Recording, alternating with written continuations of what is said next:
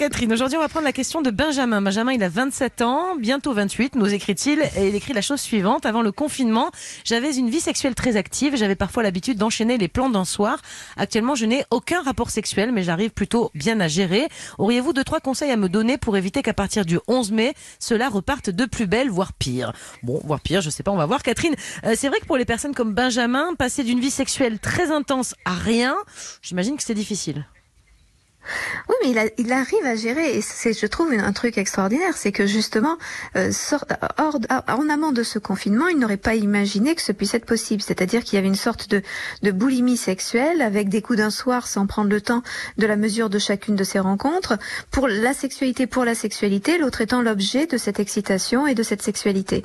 Et puis finalement, le confinement euh, venant, euh, une semaine, deux semaines, trois semaines, un mois, deux mois, et finalement, la vie se passe plutôt bien. Ça ne veut pas dire que le sujet de la sexualité a disparu, sinon évidemment sa question ne serait pas à l'ordre du jour.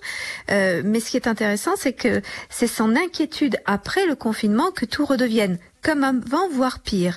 Donc, ce qui veut dire que cet avant n'était pas euh, satisfaisant. C'était un avant boulimique, pas nécessairement confortable, pas nécessairement. Il y avait une excitation et un plaisir, bien sûr, à la réponse à cette excitation, mais pas nécessairement d'aboutissement qui lui permette l'épanouissement mmh. qu'il peut attendre.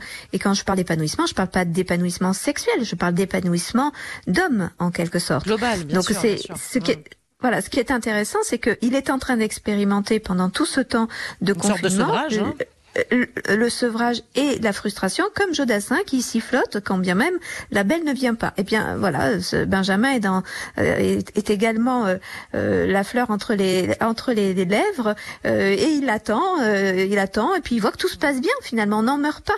Euh, et ben ça oui. c'est plutôt une très très bonne nouvelle. Docteur Jimmy Mohamed, vous avez une question.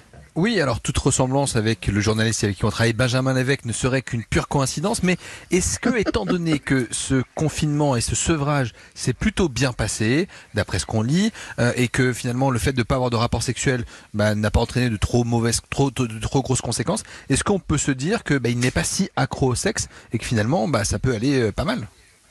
Absolument, c'est très juste. C'est-à-dire que c'est presque une idée qu'il se fait de lui-même d'être accro, comme si ça lui donnait une fonction, une fonction sociale, une fonction euh, en termes de, de, de personnage, d'identification euh, euh, claire pour euh, l'environnement, une sorte de réduction aussi auquel il peut se réduire. Et tout d'un coup, le champ des possibles s'ouvre euh, pour pouvoir essayer de faire émerger autre chose et faire de la sexualité autre chose qu'une exigence, qu'une qu'une réclamation euh, perpétuelle perpétuelle, mais plutôt euh, l'occasion de, de, de, découverte de soi dans le lien à l'autre, avec des temps de pause, et de l'autre indépendamment de la sexualité.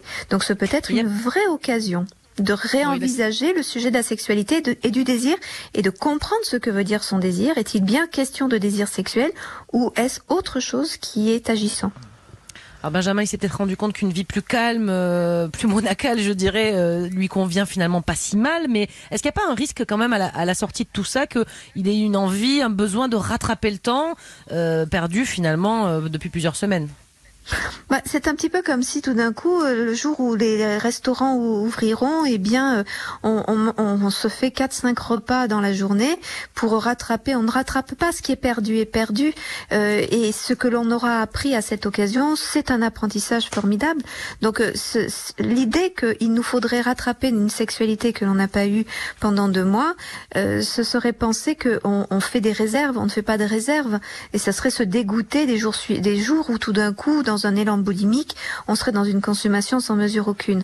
Donc euh, c'est pas de rattraper, euh, on s'est pas perdu dans ce temps de confinement sous prétexte qu'on a stoppé un temps de sexualité. Par contre, on peut en profiter euh, à la réouverture des liens possibles dans la sérénité. On peut tout d'un coup mesurer le goût de, ne serait-ce que d'abord de, toucher l'autre, puisque ça sera d'abord la première question, la possibilité de se toucher, puis que de se toucher, de s'embrasser, puis de prendre la mesure de tous ces plaisirs que l'on avait peut-être oubliés au prétexte de l'urgence de pénétration et, de sexualité euh, voilà, réduite à nos organes génitaux.